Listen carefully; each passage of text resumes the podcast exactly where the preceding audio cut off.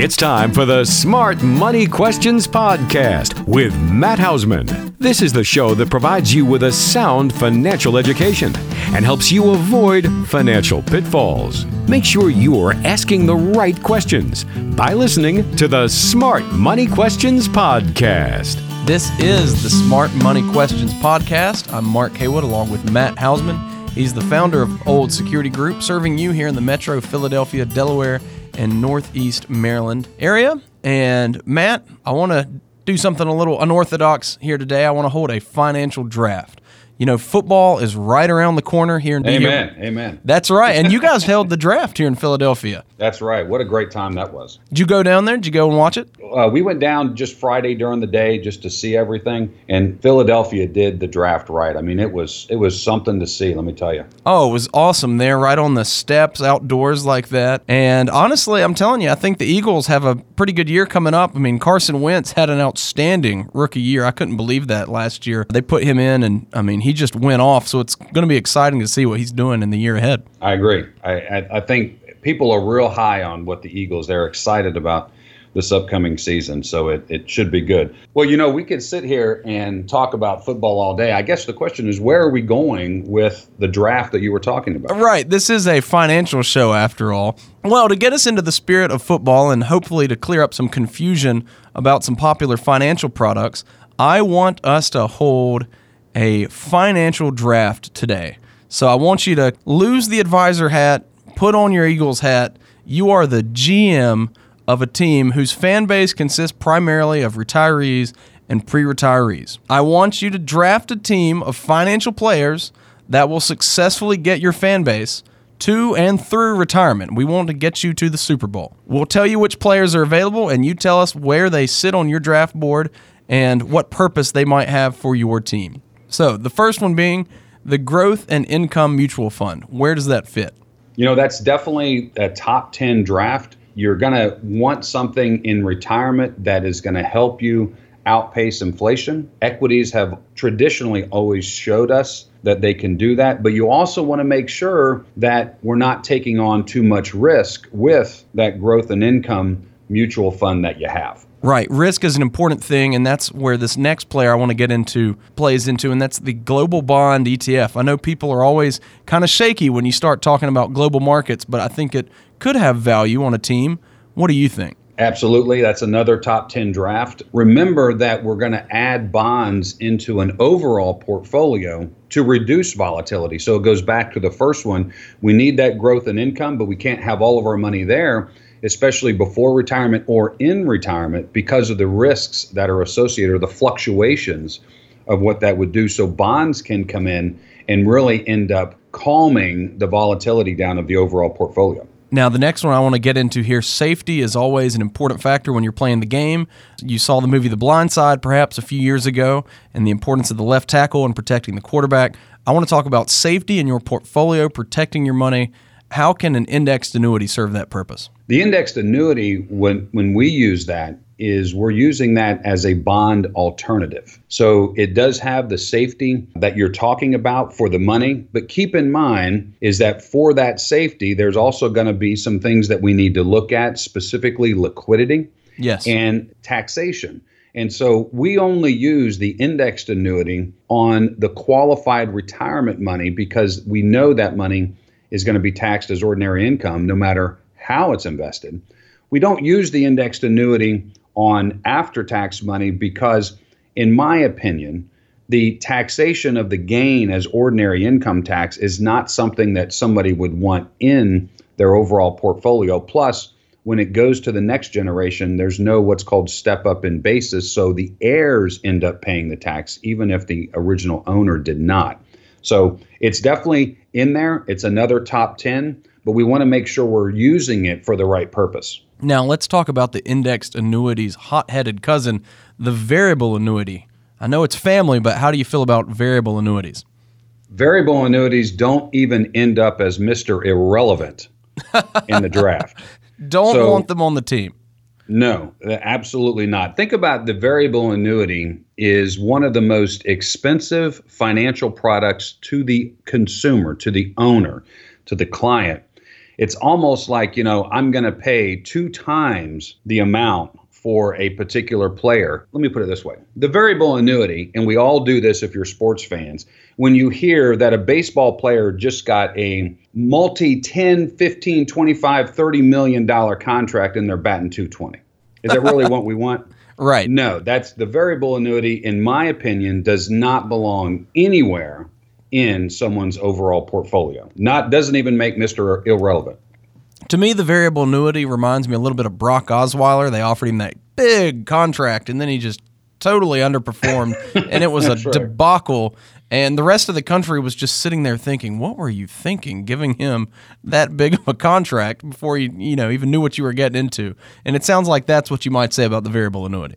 Correct. Absolutely. All right, moving along in the draft. What about term life insurance? Term life insurance could definitely be used in someone's plan, but you want to be thinking about what's the purpose for having the term insurance. Maybe it is because a client took out their pension and they only did a 50%, or maybe they were only offered a 50% survivorship benefit to their spouse. In that case, we might want term insurance for a certain period of time in the event of premature death. Or if you're younger and you, like for instance, I have term insurance as part of our plan, but I only have it now for about another eight years, then my youngest will end up being through college. And so there wouldn't be that financial need. So you just want to understand it's definitely, I would consider it a utility player. You probably do want to draft it if you have the need. So, for instance, you were mentioning Carson Wentz. We need some really good receivers here in Philadelphia so he can whiz that ball to him. That's right. It all depends on what purpose you're going to use each player for,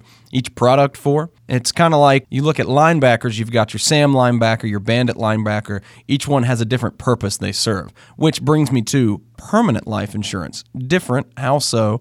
What purpose does it serve?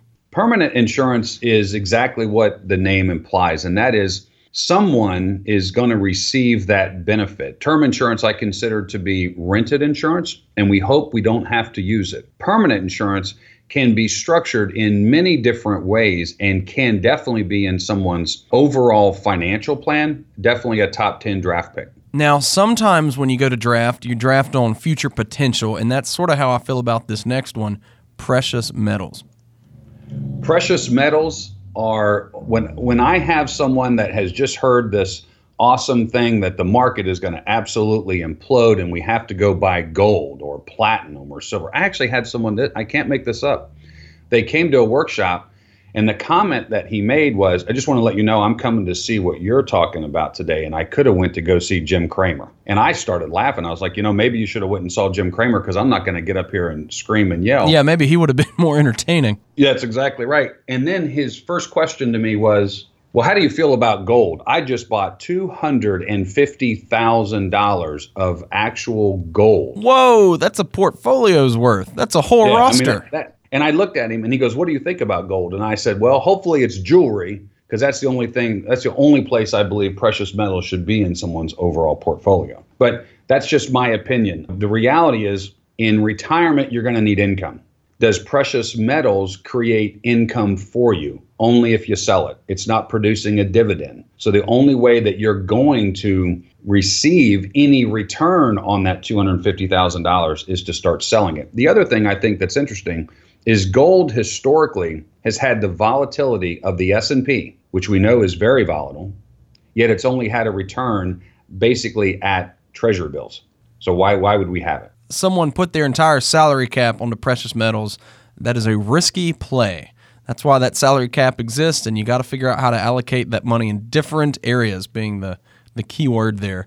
Uh, how about rental properties? That's an interesting one. You know, I have clients that have rental properties and they all say the same thing and they all have a consistent understanding. And that is you really have to understand what you're doing and the good, the bad, and the ugly around owning rental properties. If you're just going to have one or two rental properties, I always caution clients with that. If it's going to be part of your overall retirement. I have one particular client. Now he owns 24 rental properties. It's a very big piece of his overall portfolio and his retirement income. But he understands everything about what it goes into the good, bad, and the ugly. You know, the good is we get we get income from it. The bad is we got to you might get a phone call at midnight on a Saturday to come fix the toilet. And the ugly is what if you don't have it rented and you actually have debt against that particular rental property? So you really want to understand how is it going to fit into my plan and understand everything around the real estate rental industry. Right. And maybe the way to approach that is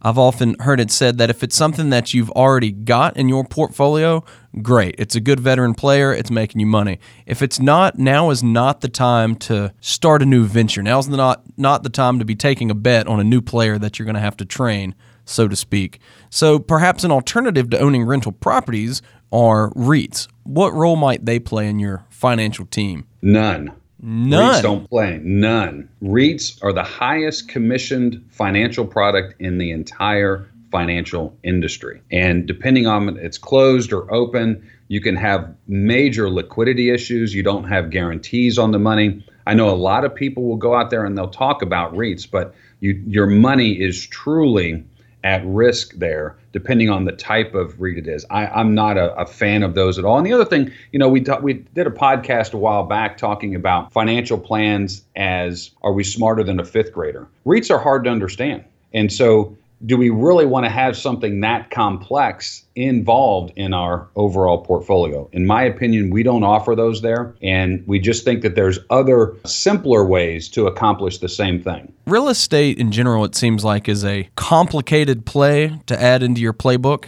So you better know what you're doing if you're getting into it. Everyone should do themselves a favor, and if they go to those real estate guru seminars. Just go to listen, don't buy anything, and think you're going to become a millionaire next week from it. right, right. Don't get swindled by those house flipping commercials you see on TV and hear on the radio all the time. That's exactly right.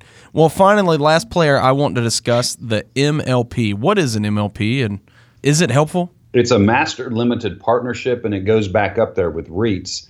It's a complicated thing. You can have money tied up for a long time. You don't have security within there. I, I have had a couple people that have come in that have had them and they've understood them. They are by far few and in between.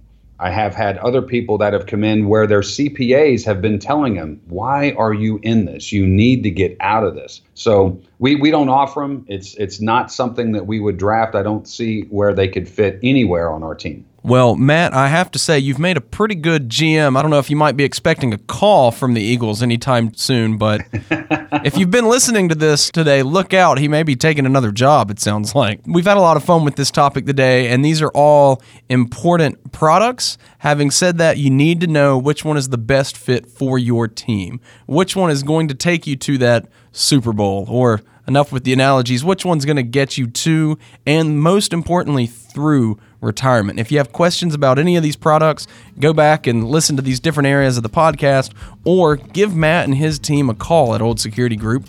Call 610 719 3003. That's 610 719 3003. This has been Smart Money Questions.